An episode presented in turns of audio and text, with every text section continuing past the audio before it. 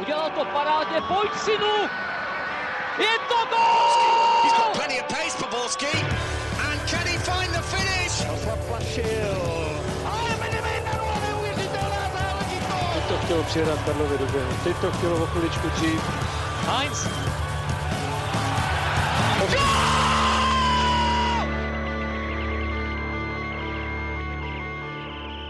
Dobrý den, vítám vás u sledování a poslechu nového dílu Fotbal Fokus podcastu ČT Sport. Naladit si nás můžete na YouTube, Spotify či v dalších aplikacích a kromě toho taky na webu fotbalfokus.cz. Tentokrát jsou mými hosty Pavel Janega z Primy. Ahoj Pavle. Ahoj, zdravím všechny. A moc rád tu taky vítám Jonáše Bartoše z Deníku Sport. Ahoj Jony. Ahoj, taky zdravím. A od mikrofonu zdraví Ondřej Nováček.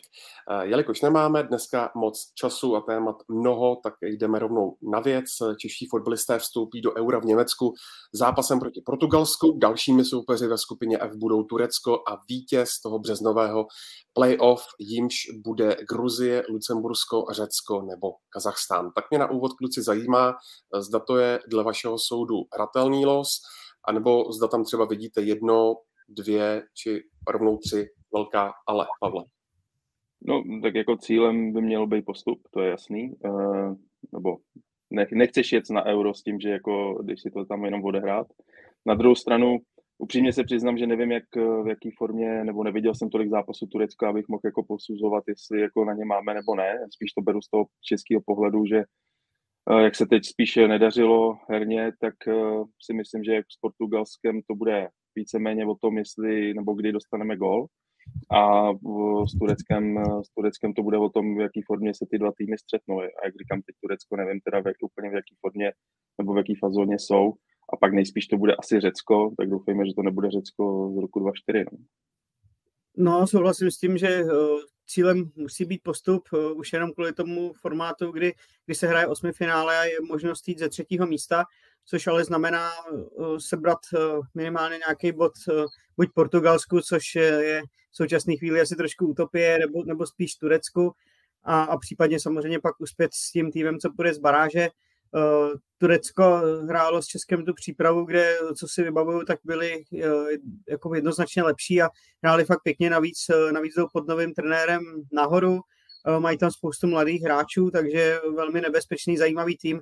Ještě přištěme tu atmosféru, která bude v Hamburku, kde je možná víc obyvatel původem z Turecka než z Německa, takže tam ta atmosféra bude jasně pro našeho soupeře, což bude velmi náročné a určitě to bude ale hlavně o našem týmu a teď říkat, jak bude náš tým vypadat, je poměrně složité, protože dokud se nerozlouskne otázka trenéra, tak můžeme opravdu jenom teoretizovat a to bude hodně zásadní i směrem k tomu turnaji.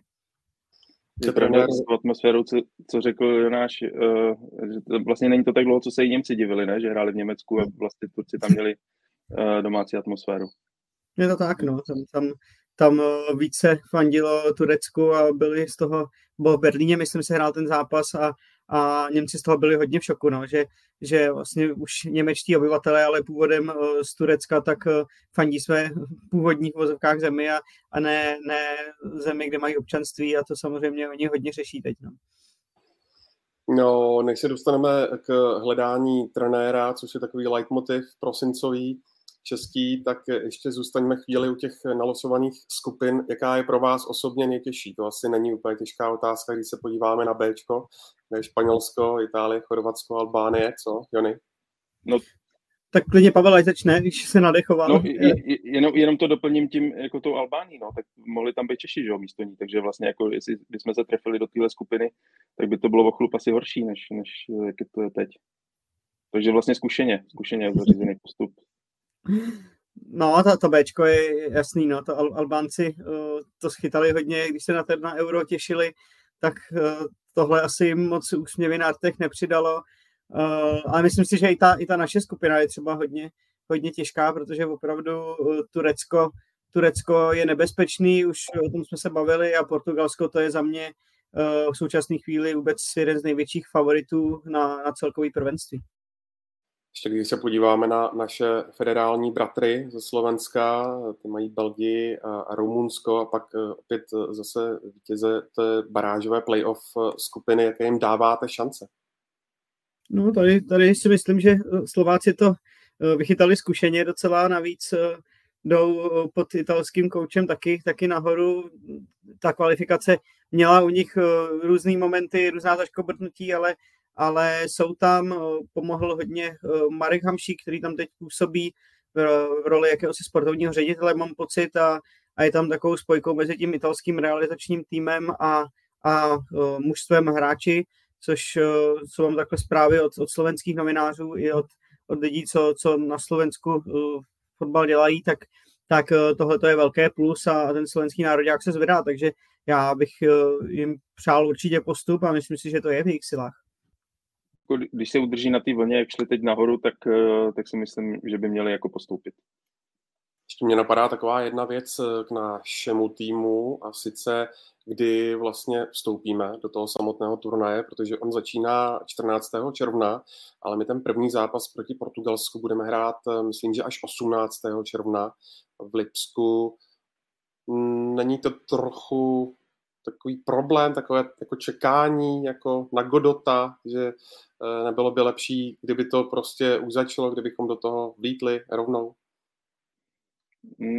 Já si nemyslím, zase naopak jako bude tam víc zase času pro nového trenéra, že jakoby ten tým líp ještě poznat, nebo poznat, on asi ten tým bude znát, ale spíš nějaký jako něco natrénovat, takže zase tohle naopak teoreticky jako může být výhoda a víc jako ještě se soustředit takticky na ten samotný zápas. Mimochodem do Lipska mám teda zažádanou lístky, tak uvidíme. Já myslím, že naopak bude mít český tým čas nasát tu atmosféru turnaje, už uvidí některé ty předešlé zápasy, protože my půjdeme jako úplně poslední, myslím, předposlední v té první rundě zápasů, takže vlastně uvidíme už ty předešlá utkání, což je taky dobré, hráči už tam budou nějakých 5 dní na místě, už se ten turnaj rozjede a máme tam dost zkušených hráčů, kteří pak tu atmosféru nasají a bude to pro ně výhodou i ve spojitosti s novým trenérem, jak říkal Pavel. Když jsi, Pavle, zmínil ty lístky, tak už teď je vlastně fotbalová asociace kritizována za tu losovačku vstupenky, protože ten systém je vlastně momentálně nastaven tak, že tu svoji šanci lze zvýšit vlastně zadáváním neomezeného množství různých mailů, třeba i účelově založených, takže to třeba může nahrávat i různým botům nebo překupníkům. Považujete to za chybu, že to není lépe ošetřená takováhle událost? Tak jestli se nemýlím, tak ono pak se bude muset na UEFA zadávat jakoby veškerá ta identifikace. Teď samozřejmě jako může se tohle stát, no. Nebo ne, jako takhle nepředpokládám, že z nás tady bychom si účelově zakládali 30 mailů, jenom aby jsme tam vyhráli, ale jako samozřejmě pak už to bude na nějakých, já nevím, jestli to vlastně UEFA pak bude mít zařízený nějaký orgánem, že se to bude hlídat právě jako tohle překupnictví, aby k tomu nedocházelo, protože samozřejmě děje se to každý turnaj a asi se tomu úplně pak jako nedá zabránit.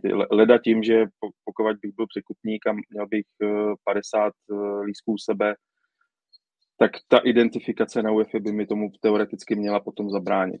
Takže musím jako dopředu dávat svoje jméno, svoje údaje a zaplatit to rovnou, jestli se neplatí.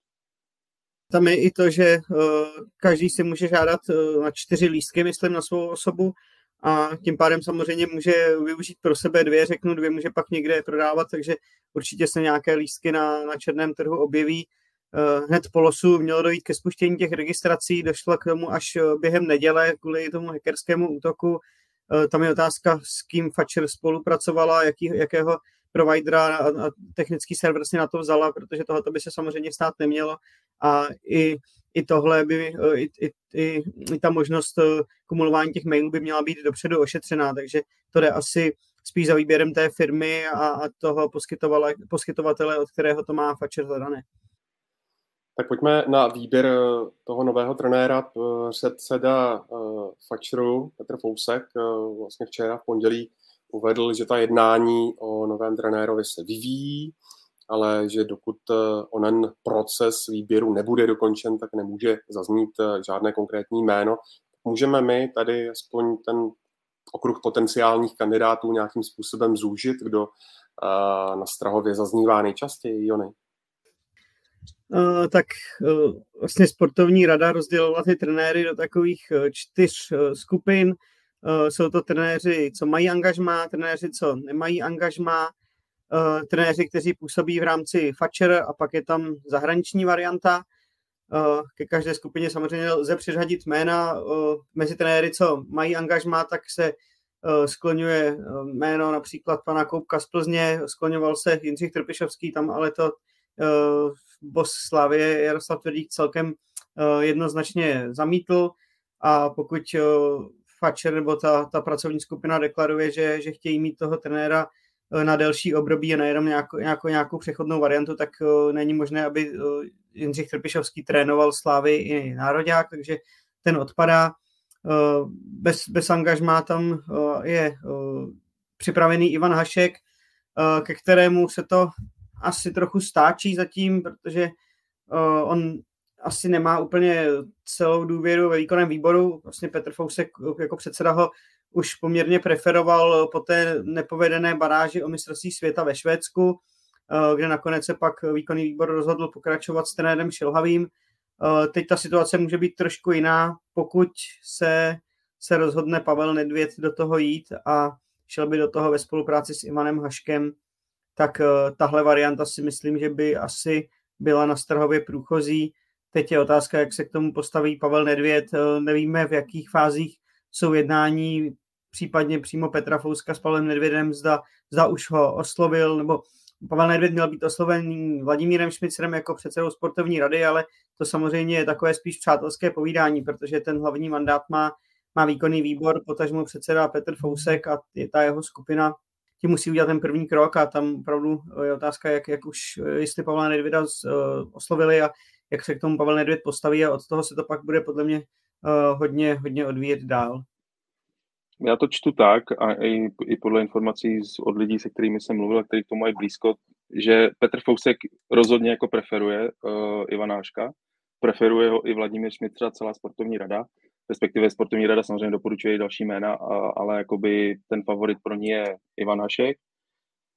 Otázkou je, jestli Petr Fousek najde dostatek hlasů ve výkonném výboru, aby Ivana Haška protlačil do té pozice, což by teoreticky v tom tandemu, jak říkal Jonáš, s Pavlem Nedvědem, by se teoreticky mohlo podařit.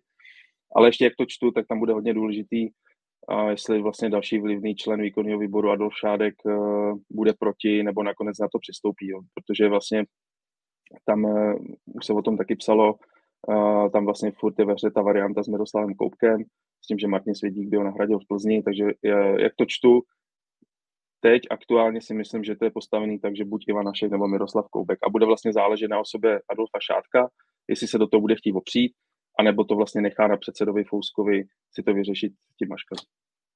No tam je otázka taky potom vztahu Adolfa Šádka s Martinem Svědíkem.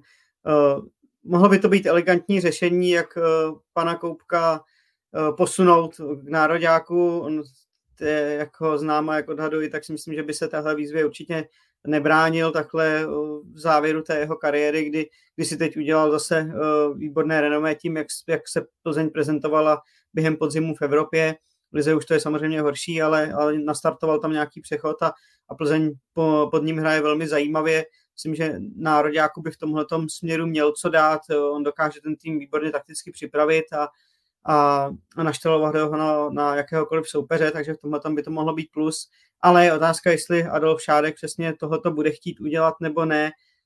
Zatím si myslím, že to vypadá, že spíš Miroslava Koubka bude si chtít nechat v Plzni, ale můžou do toho promluvit rakouští majitelé, kteří už při svém příchodu deklarovali, že tam chtějí jako dlouhodobé řešení spíše někoho ze zahraničí. Případně se jim může líbit Martin Svědík, a když ho protlačí přes Adolfa Šádka, tak by samozřejmě pak k tomuhletomu kolotoči dojít mohlo. Pavel Nedvěd se tuším asi týden, 2 nazpátek v rozhovoru s Honzou Paličkou v MF vyjádřil v tom smyslu, že se poradí s agentem Jiřím Millerem, že by do toho asi šel. Jaká by v tom případě, Pavle, byla jeho role? No, jakoby zaslechl jsem 2 linky. Jedna taková ta jako GM, manažerská, kde by vlastně vyloženě měl by zastřešit trošku, možná ve spolupráci s Erikem Brabcem, možná ne, tu koncepci celého českého fotbalu a vlastně jakoby návaznost na tu českou reprezentaci. Ta druhá linka zase mluví o tom, že by byl spíš takovým jakoby ambasadorem pro veřejnost a pro navazování vztahů, jako pro, když pojede delegace na Euro například, tak prostě Pavel Nedvěd je ten, kdo otvírá ty dveře, to je velký jméno. Takže vlastně otázkou je, jestli on by se chtěl angažovat v tom, jakoby, jak to říct, v uvozovkách vylepšování toho českého fotbalu, že opravdu jako ho řídí a podílí se na nějakým jeho vývoji, anebo by se pasoval právě jakoby více do té ambasadorské role, což no, jako nedokážu teď posoudit. Já jsem to vlastně celou dobu spíš četl tak, že měl by radši zájem o tom něco ovlivňovat, než být jenom jakoby velkým jménem pro otevírání dveří. No, mně by se taky líbilo, kdyby pokud by tedy došlo na návrat Pavla Nedvěda do českého fotbalu, aby to byl návrat se vším všudy, nejenom o tom ambasadorování. To je asi věc, kterou teď Pavel Nedvěd sám zvažuje, jakým způsobem se do toho chce vrhnout a pustit, protože ona to je samozřejmě časově velmi náročná pozice, pokud by to měl být manažer reprezentace se vším všudy, který by měl mít přesah i v tom, že třeba se podílí i na tom výběru trenéra, má k němu blízko, podílí se potom na nominacích, objíždí české hráče v zahraničí a podobně, tak to je opravdu práce na full-time job a Pavel Nedvěd samozřejmě má nějaký životní styl, je v nějaké životní fázi, kdy asi má i jiné priority, takže tohle asi on pečlivě zvažuje, zda tomu bude chtít obětovat tolik, kolik třeba on obětoval profesionální kariéře ve fotbale. Ale za mě by to bylo pro český fotbal opravdu velké plus, protože už jenom jeho jméno by bylo velkým signálem k veřejnosti, že se něco děje a když si vzpomeneme na Mejdan Belmondu, tak si nedokážu představit, že by si hráči dovolili pod Pavlem Nedvědem něco takového, že by 2 dny před zápasem šli pařit někam na veřejnost. Nemůžou být Pavle největší překážkou pro jak angažmá Pavla Nedvěda, tak i Ivana Haška třeba chybějící finanční prostředky na Strahově? To je vlastně možná jako největší otázka, no, jestli vlastně Ivan Hašek s Pavlem Nedvědem se vlastně tak jako uskromnějí, že jim bude stačit to, co jim asociace může nabídnout, respektive jako spekuluje se o nějakém platovém stropu pro reprezentačního trenéra až 500,000 korun. Myslím si, že třeba jako Ivan Hašek v arabském fotbale bral mnohem víc než 500,000 korun měsíčně, takže vlastně bude o to, jestli jdou pro tu reprezentaci dělat s tím, že chtějí pomoct českému fotbalu a tím pádem vlastně nepožadují tolik, anebo ty finance budou hrát důležitou roli a v tu chvíli vlastně se nemůžou ani dohodnout. Ale zase to si myslím, že by se vyřešilo velice rychle, takže jako dneska už bychom o tom nespekulovali, kdyby to takhle bylo položeno. Myslím, že finance by mohly být problémem ve chvíli, pokud by se výkonný výbor rozhodl jít cestou zahraničního trenéra, kde pokud by to opravdu měl být zahraniční trenér, který by tomu mužstvu měl pomoct a nebyla to jenom v pozorkách nějaká loutka pro veřejnost, tak to už jsou platy úplně v jiných sférách než do 500,000 korun měsíčně. U těch kandidátů z Česka si myslím, že peníze takovým problémem nebudou. Dá se to pak řešit i nějakými bonusy za případné úspěchy na Euro nebo potom v Lize národů, případně za postup na mistrovství světa, kde samozřejmě pak ten trenér si na těch prémiích ještě vydělá poměrně dost. Já budu ještě citovat Petra Fouska, proběhla celá spousta spekulací, některé jsou úplně nerealistické, prohlásil včera předseda FAČRu. Podle Deníku Sport je ve hře i Petr Čech, podle Inforbalu legendární Lothar Matthäus, ikona Bayernu. Je to bluff nebo je to realita? No tak Lothar Matthäus to bylo vyloženě postavený tak, že volal někdo o Petru Fouskovi, nemůžu jako asi jmenovat úplně kdo, s tím, že s jasným dotazem mohl bych domluvit Matthäuse, chceš ho, nechceš ho. A vlastně rychle to skončilo, byl to krátký telefonát a rychle to skončilo s tím, že přesně problémem by byly ty finance, kde vlastně se zmínil o tom, jako kolik asociace může nabídnout a v tu chvíli to bylo vyřešené, takže jako je možný, že ani k Matthäusovi se to ve finále jako nedoneslo tohle. Co se týká Petra Čecha, tak si myslím, že ten má jakoby, a vlastně Jonáš to naznačoval, ten má vlastně trošku úplně jako teď jiný život, protože žije s rodinou v Londýně, má malé děti, kteří tam chodí do školy.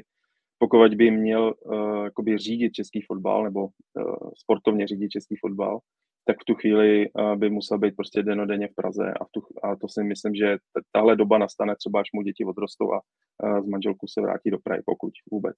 Že vlastně teď si myslím, že to není úplně na pořadu dne. No určitě, jako Petr Čech byl možná ještě preferovanější variantou než Pavel Nedvěd v rámci lidí na Strahově, ale v současné chvíli je to opravdu nereálné, to jeho full-time zapojení, protože on přesně zatím žije v Londýně s rodinou a dokud, on to sám říkal, že dokud děti nepůjdou někam na vysokou školu a neskončí bydlet u rodičů, jak se říká, tak on z Londýna dlouhodobě nepůjde. Takže navíc ještě on samozřejmě teď má hokejové aktivity, které by asi dokázal upozadit, kdyby šlo o zapojení do českého fotbalu, ale navíc ještě studuje profilicenci, trenérskou profilicenci, takže možná ještě bude chtít zkusit se prosadit takhle. Já osobně ho třeba vidím za ten rok a půl na volební valné hromadě, že se postaví Petru Fouskovi do role předsedy FAČR, ale to ještě hodně předbíháme a ani v hlavě nespočítám, jestli už za rok a půl právě nastane ta doba, kdyby se vrátil naplno do Prahy. No. Trošku z těch vyjádření to čtu, že jakoby Petr Čech by si chtěl vyzkoušet spíš to trénování, teda nejdřív a možná někdy jako funkcionařinu. Ale ještě k té hokejové kariéře, to je velká pravda, že jo, tak jako má to tam teď rozjetý, ale na druhou stranu, kdyby mu teď někdo z extraligy jako poslal nabídku, tak by to možná zvážil a najednou by tady byl častěji. No. Hradec hledal gólmana, mám pocit. No, kluci, nový kouč zřejmě bude mít smlouvu do konce příští kvalifikace mistrovství světa. Je to za vás jediné možná správné koncepční řešení a ne nějaká hurá akce typu mandát pouze na euro a podobně? Vzhledem k tomu, že teď je na to prostor do eura zbývá půl roku, tak asi teď není nutné dělat nějaké překotné řešení a v tomto asi lze s Petrem Fouskem souhlasit, že když už teď někoho vybrat, tak aby to mělo nějaký význam i do budoucna. Samozřejmě nikdy nevíte ve fotbale, co udělá s mužstvem a s trenérem, to pokud by Češi prohráli všechny 3 zápasy základní skupiny na euro a jeli s nulou na kontě rychle domů, tak pak nějaká koncepce může jít samozřejmě zase rychle pryč, ale ta vize by taková určitě měla být, aby ten trenér na euro si to mužstvo osahal, když uspěl, tak super, když třeba je nějak důstojným způsobem vypadl ve skupině, tak z toho nedělat paniku a dát mu prostor potom v následující kvalifikaci a v lize národů, aby mohl pracovat nějak dlouhodobě.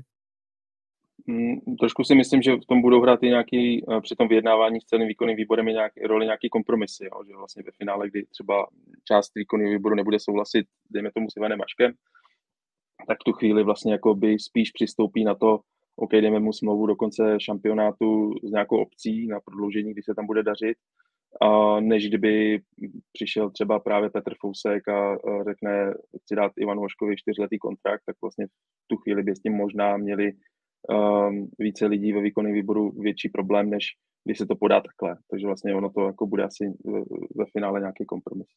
Pak je otázka, jak zareaguje ten trenér, protože být trenérem a jít tam s tím, že mám březnový sraz, na to si mužstvo nějak trochu osahat, pak jedno soustředění a jede se na euro a jít tam s tím, že hned na euro mám víceméně nůž na krk, tak to je dost na krku, tak to je dost těžká představa, takže pak je otázka, jak by třeba zareagoval i Ivan Hašek, jestli by do takového trochu nejistého podniku šel. Ještě kluci, jedna věc, ve čtvrtek zasedá výkonný výbor, očekáváte z toho už nějaký výstup nebo spíš nikoli, Pavle? Zatím si nemyslím, že by byl oznámen nový trenér teda. Myslím si, že zase se tam jako bude řešit nějaký ten užší okruh kandidátů.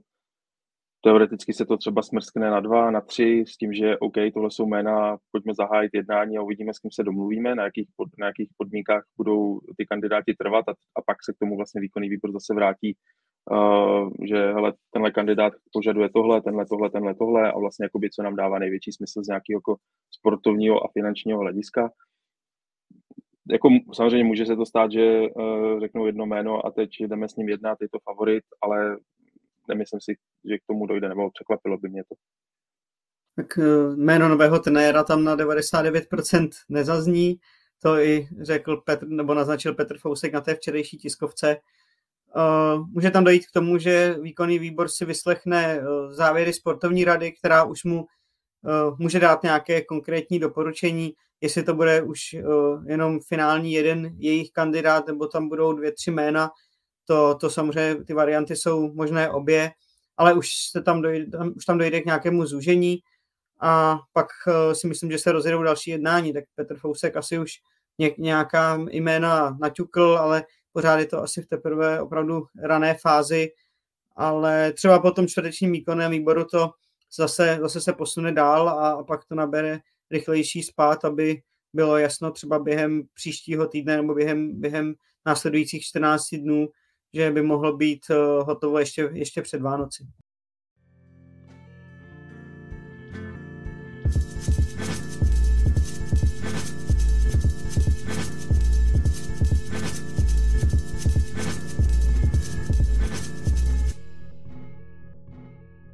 Z nejvyšších pater českého fotbalu pojďme do nejvyšší soutěže. Co jste kluci říkali na to, že některé ty zápasy nechala LFA odehrát a nezrušila to prostě celé, Pavle? Ze zpětného pohledu si myslím, že naprosto zbytečný sport, protože pokud by to odložila rovnou, a teď se hlavně bavíme o těch zápasech v Olomouci a ve Zlíně, tak prostě by jako předešla tomu, co se potom začalo dít. Za mě nepochopitelný, protože jako viděli jsme ty předpovědi, viděli jsme, jak vlastně už začalo sněžit, viděli jsme, kamarád mi říkal, že jel 11 hodin přes D1 zrovna taky. Takže v tu chvíli to jsou jasný signály, protože se to asi nemůže odehrát. Vlastně četl jsem to vyjádření LFA, kde vlastně zmiňovali, že měli předpověď jinou. V tu chvíli by mě vlastně zajímala, kde tu předpověď vzali, protože já jsem teď od čtvrtka na jihu Čech a tady vlastně jsem jako všechny předpovědi, které byly, tak se jakoby vyplnily do puntíku. Dalo se tomu, si myslím, předejít tím, že by to rovnou odložili, že tam asi vlastně jako nebyl důvod na co čekat. No a když jsem viděl ten zápas v Olomouci, tak mi bylo smutno a bylo mi líto toho trávníku, jako když člověk viděl, jak trávník, který byl ve vynikajícím stavu, všichni si ho chválili, i třeba náročný trenér Slavie Jindra Trpišovský mluvil o tom, že tam se hrálo mužstvu opravdu výborně a i pak z pohledu třeba toho trávníkáře, který se o to stará dlouhodobě, piplá si to a pak během 90 minut ta práce jde do kopru opravdu, protože z toho se stalo oraniště a je to plné bláta a to hřiště se dlouho nemusí zpamatovat. Jsem zvědavý, jak na tom budou hrát za 14 dní proti Plzni. Takže byla to velká škoda, protože tam už se mohlo zasáhnout včas. Chápu, že třeba se čekalo ještě do soboty, do dopoledne, před pátek odpoledne začala ta kalamita na jihu Čech, kde bylo jasný, že se hrát nemůže, tak dobře, tak když chtěli počkat ještě do soboty, do dopoledne, OK, ale tam už potom bylo jasné, že to nepůjde a hrát to na sílu před nějakými jakoby 2000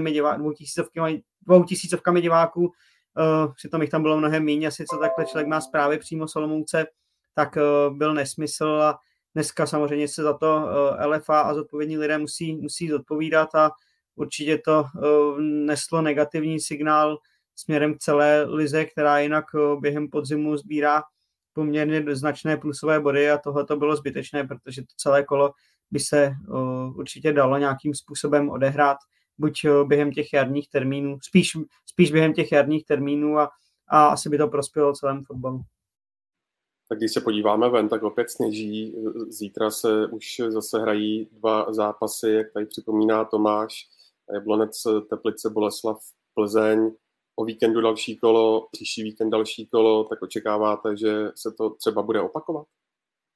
No, já se do Boleslavy teda moc těším zítra, to bude velký zážitek, protože tam i na těch novinářských místech i za lepších podmínek hodně fouká a je to složité, takže opravdu to bude velký zážitek a jestli tam přijde aspoň 1000, tak to si myslím, že bude hodně a má zase být kolem 0, možná pod 0, takže to bude složité, ale na druhou stranu si myslím, že hřiště bude nachystané, takže asi není důvod, proč to neodehrát a ty další kola na tom budou podobně, protože ta kalamita, která přišla o víkendu, tak tady nebyla posledních, já nevím, 8-10 let možná, to nenapadlo v nižších polohách tolik sněhu, takže si myslím, že hřiště se připravit dají, ale obecně potom i s komfortem pro lidi, pro všechny, kteří na ten fotbal chtějí jít, tak už je to složitější v těchto měsících, takže viděli jsme v minulém roce, kdy se liga končila dřív kvůli mistrovství světa v Kataru, že to bylo naprosto ideální. Během listopadu se skončilo a bylo to asi víc v pohodě, než se pak trápit takhle až do Vánoc. No já jako fanoušek samozřejmě bych se jako na žádný zápas teď netěšil, jako upřímně, jako jít tam mrznout mě moc neláká. Myslím si, že v Boleslavi by mohli vybírat stupenky do toho VIP paneláku teď, že tam by jako teď asi vydělali.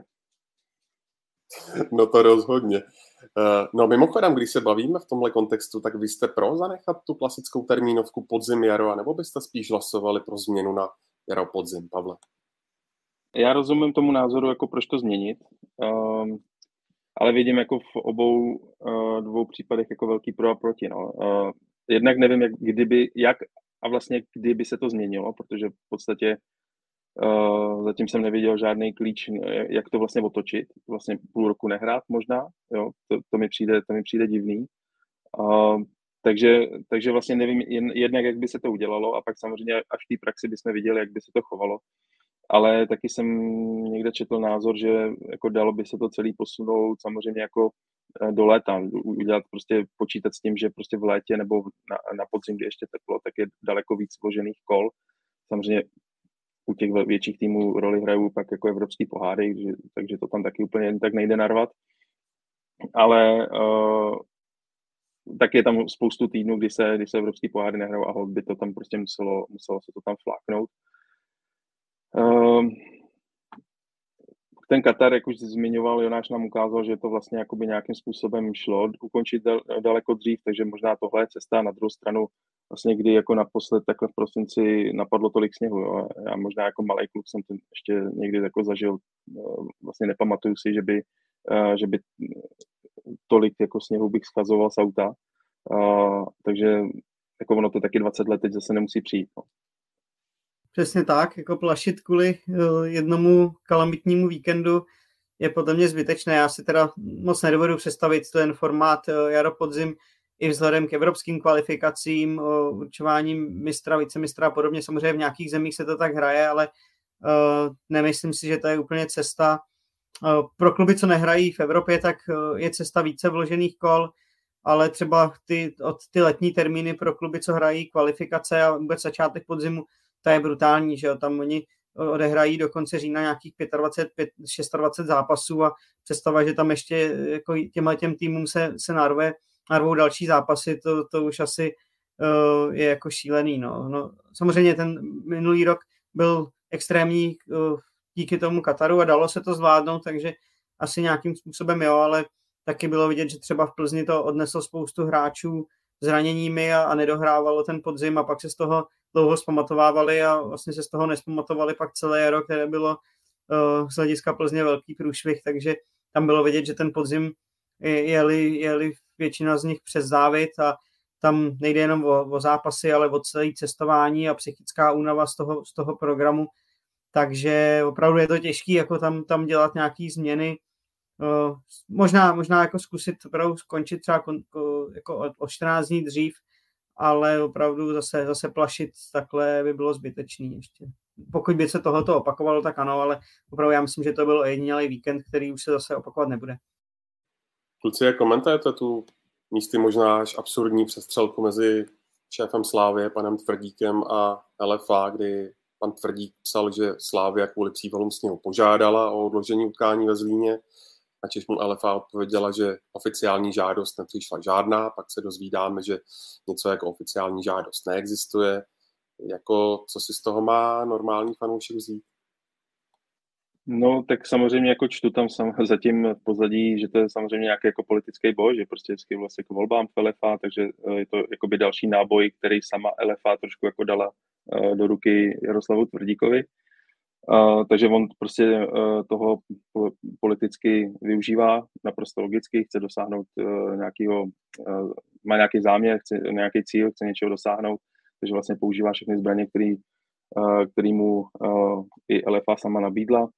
jak jsem říkal už na začátku, jako pokud by tam vlastně byl vyhrál nějaký rychlejší rozum, tak by to kolo některé ty zápasy rovnou odložili a v tu chvíli vlastně by na tohle vůbec nedošlo. To, že pak jakoby ta přestřelka je veřejná, tak to je prostě jenom nějaký důsledek toho, že ten spor tam existuje a bude dál pokračovat až do těch voleb. No, tam jako asi není nic tajného, nebo Jaroslav Tvrdík to říká, že prostě chce vyměnit současný vrcholový vedení LFA, což teda jako v jeho řeči je samozřejmě jako Dušan Svoboda, protože pak tam samozřejmě v tom vedení jsou člověk ze Slavie a člověk z Plzně. Takže jestli se mu to ve finále jakoby podaří, to už je pak další otázka, ale samozřejmě jakoby má teď i díky tomuhle má za sebou prostě tu armádu těch fanoušků Slavie, kteří ho v tom jednoznačně podporují.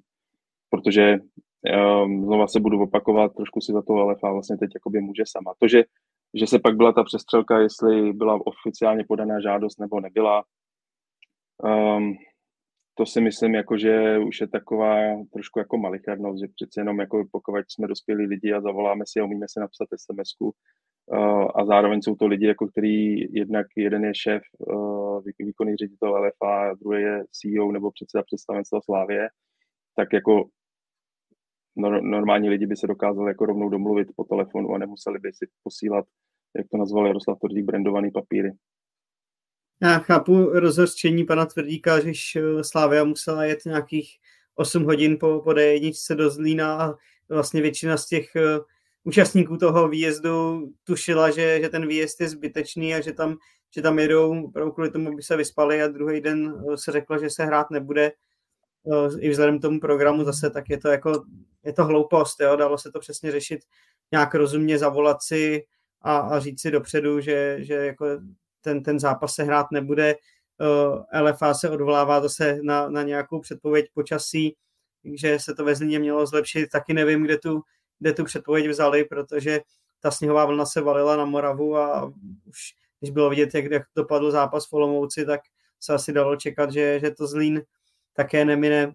Takže naprosto zbytečné a LFA se střelila do nohy tím, jak komunikovala nebo nekomunikovala. Já rozumím snaze se ty zápasy snažit hrát, pokud to jenom trošku jde, využívat vyhřívané trávníky, ale tady se měl opravdu zapojit rozum a uvědomit si, že to je mimořádný víkend a i v rámci regulérnosti toho kola to odložit celé. I když jsme pak viděli, že třeba v Pardubicích už se v neděli dalo hrát, tam ten zápas z hlediska terénu byl asi naprosto v pořádku, ale i kdybych v pozovkách opětoval ten jeden zápas Pardubic se Spartou, který se mohl hrát, tak by se dalo celé kolo prostě jindy a bylo to mnohem ve větším klidu a přesně ušetřili jsme se sledování Twitteru pana Tvrdíka a jeho bombardování LFA a nesmyslnou výměnou názoru, kterou si můžou dospělí lidi vyříkat po telefonu a ne to řešit skrze nějaké veřejné sociální sítě. Pánové, myslíte si stejně jako náš kolega Radek Špriňar, že to třeba klidně, když si vzpomeneme, jak byli hodně naštvaní, jak Václav Jílek, tak Martin Svědík, že to třeba může klidně skončit i nějakou soudní dohrou, protože před tím utkáním Sigma Slovácko se zranil, domácí záložník navrátil. A myslíte, že to olomoucký klub jen tak nenechá? Já si upřímně nevím, jako koho by žaloval, jako LFA. Podle mě by to vlastně nemohlo být ani ničím podložený, protože jednak se zranil na jejich vlastním stadionu, takže vlastně se může říct, že jako mohli připravit líp ten trávník.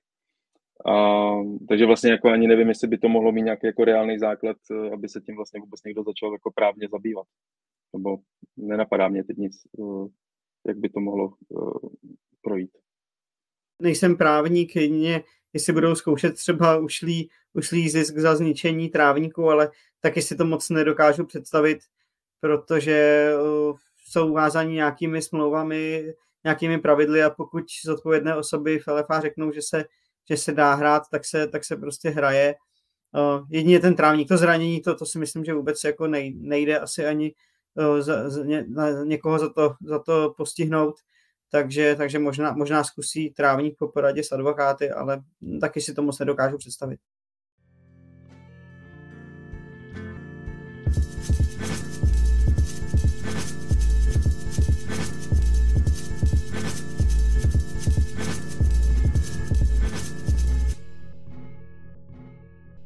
Kluci, když se ještě ohlédneme za tím minulým týdnem a následně si taky zaspekulujeme trochu, tak které to vítězství té velké trojky je pro vás nejcennější? Sparta versus Betis, Slavie v Tiraspolu a nebo Plzeň proti Balkánu? Tak všechny kluby asi zaslouží velkou pochvalu. I to, jak se vyvíjí český koeficient, že najednou se blížíme k tomu, že by jsme mohli mít ligového mistra přímo v Lize mistrů, což jsme měli naposled někdy před 5 lety a bylo to dost těžko představitelná věc, že by se to povedlo. Takže tohle je super a každý ten klub k tomu došel proti jiným soupeřům, jiným způsobem, jiným vývojem těch zápasů. Takže tady bych asi nedokázal rozlišit, co je víc. Samozřejmě můžeme říct, Betis třeba silnější soupeř, Evropská liga silnější než, určitě těžší soutěž než konferenční liga. Na druhou stranu se v konferenční lize uhrát 15 bodů po 5 kolech je rekordní šňůra. Na podzim v pohárech tam mají snad jenom vedle Plzni další dva kluby, Leverkusen a Real Madrid pak v Lize mistrů, takže to je taky výjimečné.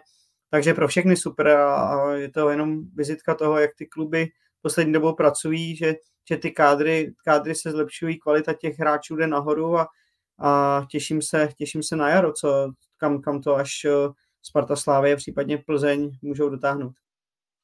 Asi jako Jonáš to shrnul za všechny, ale samozřejmě jako dá se to ještě rozlišit na jednotlivý zápasy. V tu chvíli samozřejmě jako porazit Betis je mnohem víc jako celek z La ligy.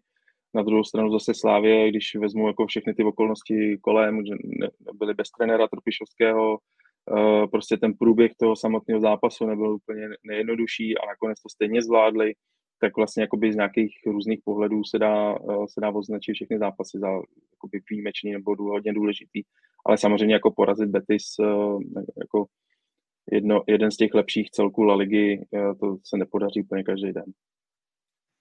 No, ještě než nás budeš muset opustit, tak to chvíli stočím k Plzni. Matěj se ptá, zda si náhodou, nebo i Pavla se klidně přidej, slyšeli o možném přestupu brankáře Viktora Bayera do Borussia Dortmund. Tak Viktor Bayer je monitorovaný pečlivě na německém trhu, ale tady bych viděl spíš linku Bayern Mnichov než Borussia Dortmund, protože on v Bayernu už absolvoval stáž a je tam pod drobnohledem a je možné, že se tam tímhle směrem brzy, možná už v zimní pauze, možná v létě něco stane, jako začínají se tam řešit nějaký modely, jak to uskutečnit a Bayern by ho asi chtěl mít u sebe, takže spíš Bayern než Borussia Dortmund. Mám stejné informace, dokonce jako, že už se o tom konkrétně přestupu jedná a řeší se tam podmínky. Takže si myslím, že to dopadne do toho Bayernu.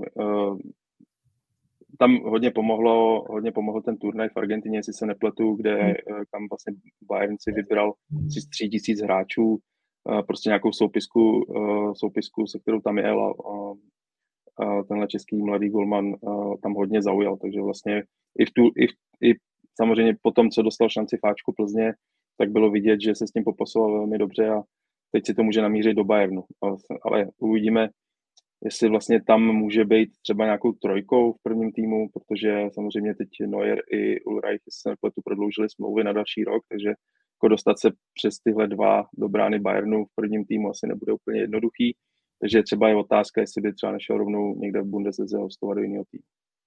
No, tam se přesně hledá pak nějaký model, aby Viktor Bayer zůstal už chytat mezi dospělými, protože i v Plzni převažuje názor, že není cesta ho dávat do juniorky Bayernu, že to by byl spíš krok zpátky po tom, co odchytal už nějaký zápasy v Evropě nebo za plzeňské Ačko, takže může být i cesta ta třeba hostování Bundeslize, nebo zůstane třeba ještě rok Plzni, bude se to i odvět od toho, jak dopadne Indra Staněk, jestli teda na něj přijde nějaká nabídka, třeba odejde on, vrátí se Martin Jedlička asi z hostování z Bohemky, možná už v zimě, takže určitě tam mezi golmany v Plzni to bude přes zimu hodně zajímavé.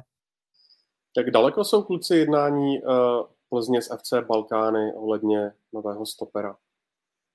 Já o tom budu dneska něco psát ještě, ale zatím je to ve fázi spíš takového jako naťukávání, že ano, něco tam proběhlo, ale co mám zprávy, tak to zatím rozhodně není tak, že by přišla nějaká oficiální nabídka a už opravdu by se rýsoval ten transfer. Plzeň si vůbec musí rozmyslet, jestli stopera potřebuje, protože teď se zase velmi dobře jevil odchovanec Honza Paluska, takže možná spíš budou chtít dávat prostor jemu, než kupovat dalšího hráče. Vič stoper z Kosova mu vyprší smlouva za půl roku, takže by mohl přijít zadarmo a je to velmi zajímavý hráč, takže uvidíme.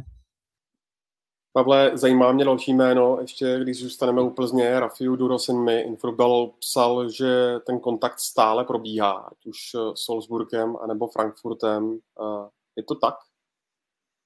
No, podle mých informací vlastně jsou veřejně jenom tyhle dva kluby. Samozřejmě tam ještě Angličané psali Wolverhampton a předtím ještě Brighton, ale jako Plzeň jedná čistě s těma dvěma bundesligovými kluby. Samozřejmě tam je to postavený tak, že Adolf Šádek chce na stůl 10 milionů euro. Pokud je někdo dá, tak v tu chvíli vlastně na ten přestup přistoupí.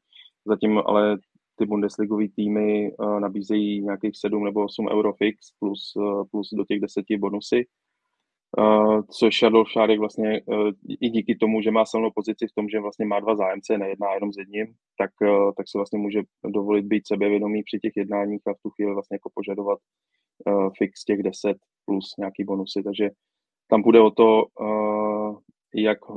kdo bude vlastně možná rychlejší a jak vlastně ty kluby budou chtít, jestli k těm 2-3 miliony k tomu fixu ještě připlatí, což zatím jako se jeví, takže mají o něj velký zájem, vlastně i přes to zranění si myslím, že to musí být velký zájem, protože kdyby jako nechceš jen tak kupovat někoho zraněného hráče. Na druhou stranu, Tomáš Rosický kdysi řekl, že když je hráč zraněný, tak je to nejlepší doba, kdy toho hráče koupit, protože je daleko levnější, než když je ve formě a v topu. To je právě ta otázka, jestli za zraněného hráče ještě ty dva zájemci z Německa budou chtít přiložit na stůl další 2-3 miliony eur a zatím Adolf Šádek vypadá neoblomně, že pod těch 10 nepůjde, není úplně pod takovým tlakem, aby jít musel, takže se to nějakým způsobem bude vyvíjet, ale jako pokud bych si měl tipnout, tak Rafiu Durosi mi v zimě odejde a nějaká ta nabídka dopadne, protože ten zájem je o něj silný a sama Plzeň cítí, že by třeba už za půl roku taková nabídka přijít nemusela, protože nikdo neví, jak bude Rafiu vypadat, jako předpoklady, že se do té formy dokáže dostat, protože to je pořád mladý hráč, který by to i po takovém zranění měl zvládnout, ale víme ve Slavii třeba případ Kolář, u kterého přišla velká nabídka z Francie nějakých 80 milionů eur a Jaroslav Tvrdík to tehdy odmítl a teď si myslím, že si to ve Slavii vyčítají úplně všichni, protože potom už za slavistického golmana taková nabídka nikdy nepřišla, takže i tady vzhledem tomu, že Plzeň by na Durosiném opravdu hodně vydělala finančně, tak je to pro ně lákavé a asi pokud těch 10 milionů přijde, tak 100% a myslím si, že se nějakým způsobem dohodnou. Ve Slávii je teďka asi absolutně největší peckou to, že podepsali nizozemské problémové dítě, dále se to tak říci, Mohameda Jatárena, dřív asi určitě největší, nebo jeden z největších talentů tamního fotbalu, každopádně, co jsem si to tak pročítal, tak spíš zatím převládá skepse. Jak je to u vás, kluci? Já se těším, upřímně. Jako fotbal je do jisté míry nějaký show business a tohle to je jako okoření. Prostě všichni se budou těšit na to, na první zápas, až nastoupí. Fanoušci Slávie se budou těšit na to, co jim předvede. Fanoušci Sparty se budou těšit na to, co nepředvede. A prostě všichni to budou řešit. Jo. Takže vlastně jako pro mě je to nějaké zpestření a těším se na to. Samozřejmě z nějakého fotbalového teď hlediska si myslím, že to je spíš, že to teď má blíž k Sergiu Petrovi, než k nějaké jako totální bombě.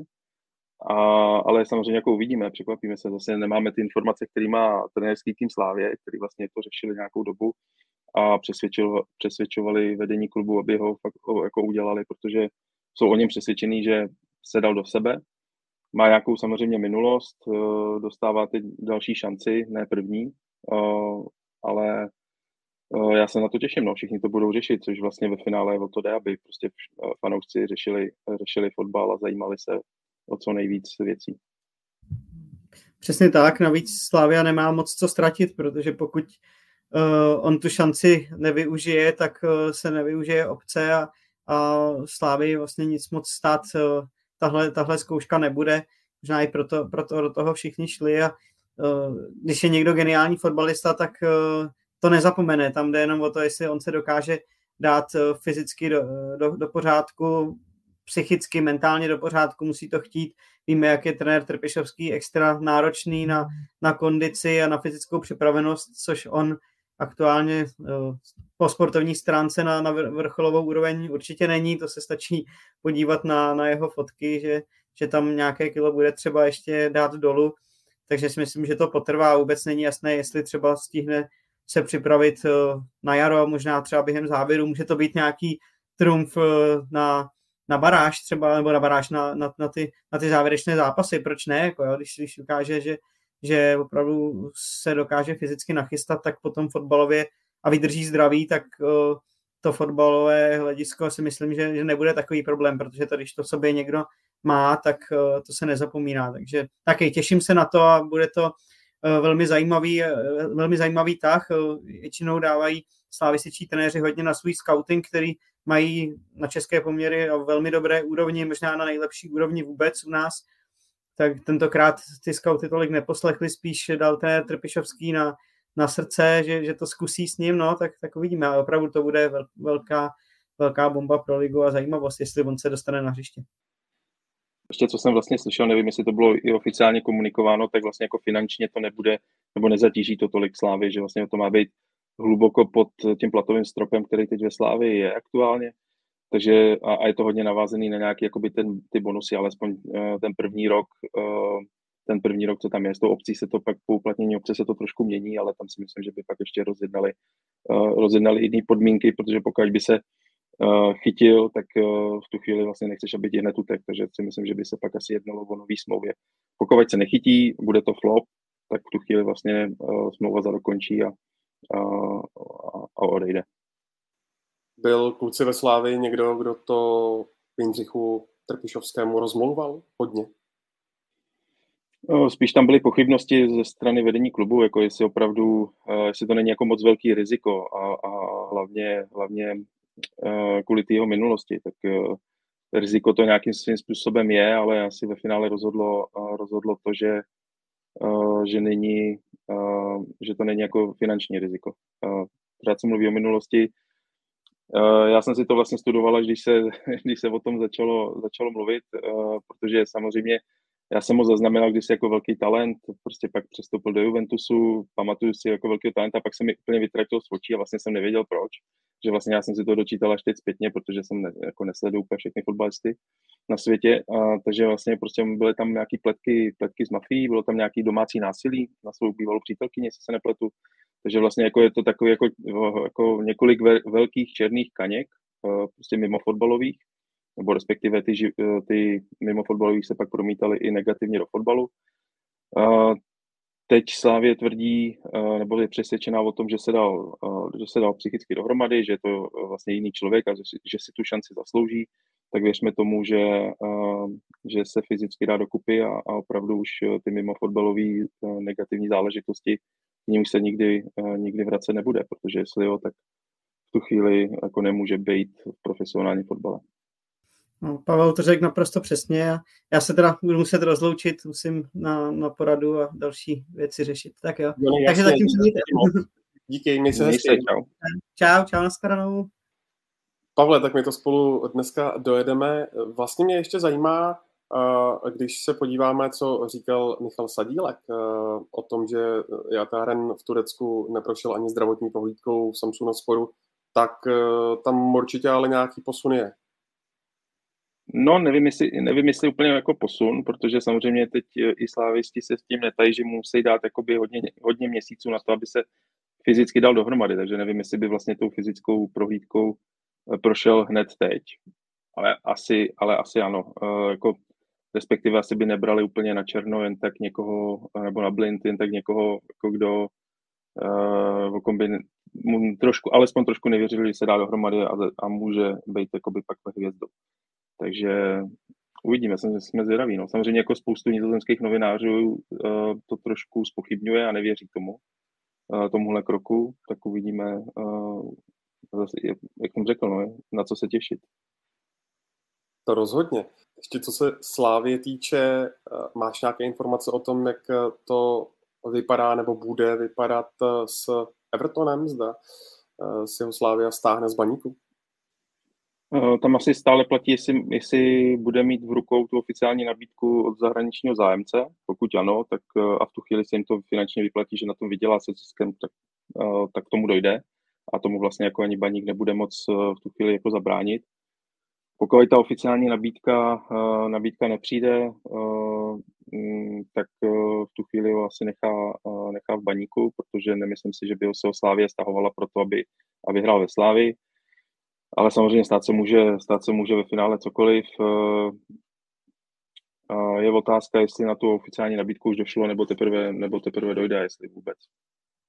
To vlastně teď nevím. A přiznám se, že teď nevím, jestli to je ta klauzule pro Slávy o zpětném odkupu, jestli do konce roku, nebo je to nějaký přesah do příštího. To se přiznám, že teď nevím.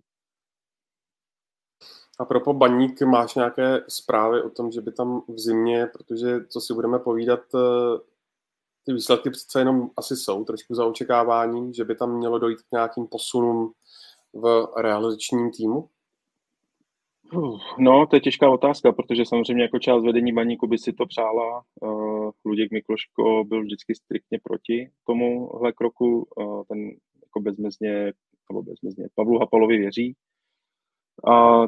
Takže bude asi záležet teď na posledních kolech, jak to dopadne. No. Pak samozřejmě jako se nabízí otázka i v souvislosti, jak se řešila Plzeň a repre, tak vlastně se začalo spekulovat, jestli by Baník v případě odvolání Pavla Hapala neměl sáhnout právě po Svědíkovi znovu.